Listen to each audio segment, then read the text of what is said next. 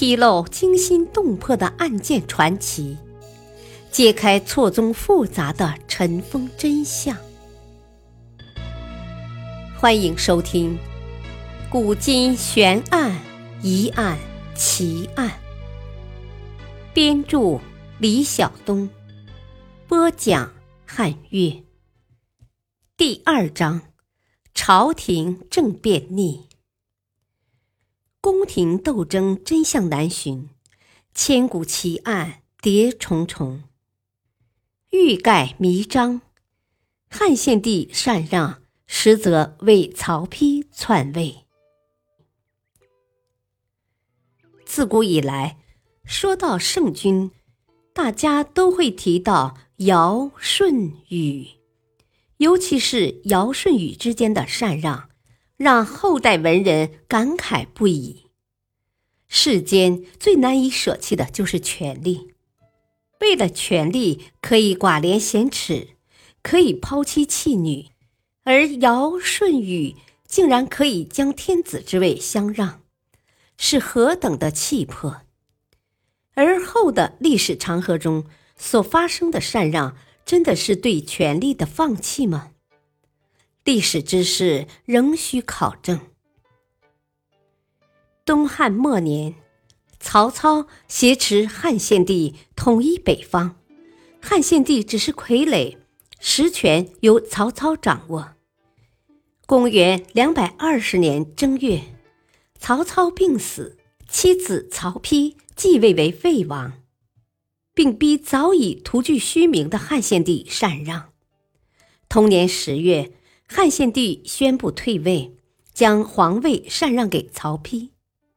曹丕故作推辞，再三推让之后，才答应接受。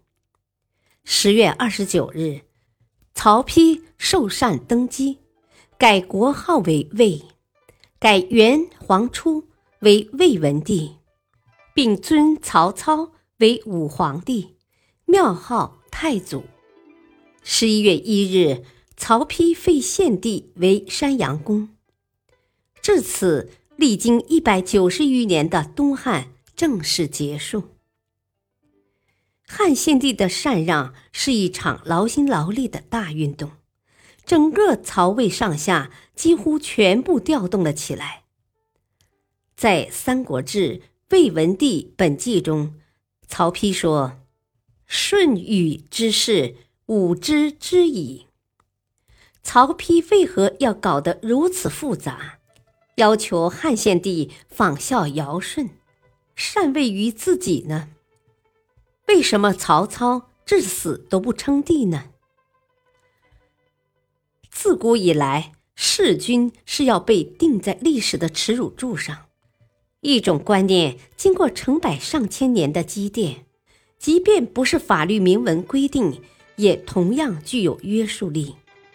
这就是道德的力量、舆论的力量、世俗的力量。众口铄金，积毁销骨。当时的历史形势下，曹丕如果用直接的方式夺权的话，可能会落得跟王莽一样的下场。当时的汉献帝只不过是个傀儡，实权还在曹丕的手中。可是，如何解决夺权的道德问题呢？整个的禅让运动波澜起伏，大概分为两个时期。前期是曹丕的臣子劝进，臣子讲述了很多理由，说曹丕已经有了一定条件，可以称帝。汉室天命衰微，经过曹丕的提示，臣子们才明白。这个劝进不能由曹丕手下来说，只能由汉献帝自己来讲，不然显得太虚伪。于是大臣们纷纷去聒噪汉献帝，威逼利诱。汉献帝无奈，只能颁布诏命，表示自己恳求让位于曹丕。但曹丕依然拒绝。原因当然不是曹丕说的自己。德薄恩寡，只是故作姿态，因为上古虞舜也有三让天下之意。于是乎，一次又一次恳求禅让天下。曹丕一次次的故作姿态，说担当不起。最后，无论如何，曹丕都还是会接受禅让。曹丕所继承的天下，东向兖州、徐州，北至幽州、冀州，西到凉州，南到荆州北部等。是曹操一生用血汗所打下的天下。东有黄巾、吕布、陶谦，北有袁绍、乌桓及董卓余党，南有袁术、刘表，西有马超、韩遂、张鲁，还有刘备、孙权、刘璋等人自立抵抗等，甚至夺走荆州南部及汉中。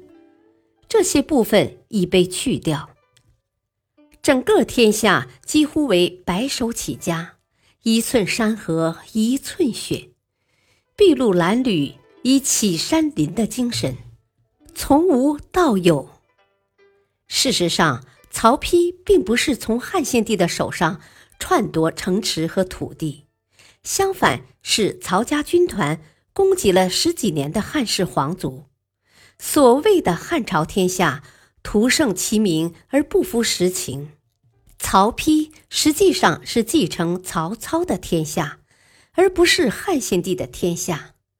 虽美其名为汉天子，实际上没有人听命于汉献帝。曹丕为了政治利益，让汉献帝一直活到老死。所谓禅让。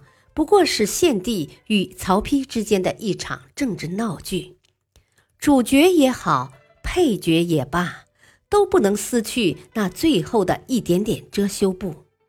不单是曹丕需要借禅让来堵住悠悠众口，就算是汉献帝，也必须就坡下驴，给自己找一个最后的虽然凄惨，但至少比较安稳的归宿。历史话外音：都说时势造英雄，在什么样的历史背景下，就会有什么样的英雄。曹操只能称得上枭雄，而他的儿子曹丕呢，不过只是为了维护表面的和平，实际上暗潮涌动。感谢收听，下期播讲。玄武门之变，手足相残背后是权力的争夺。敬请收听，再会。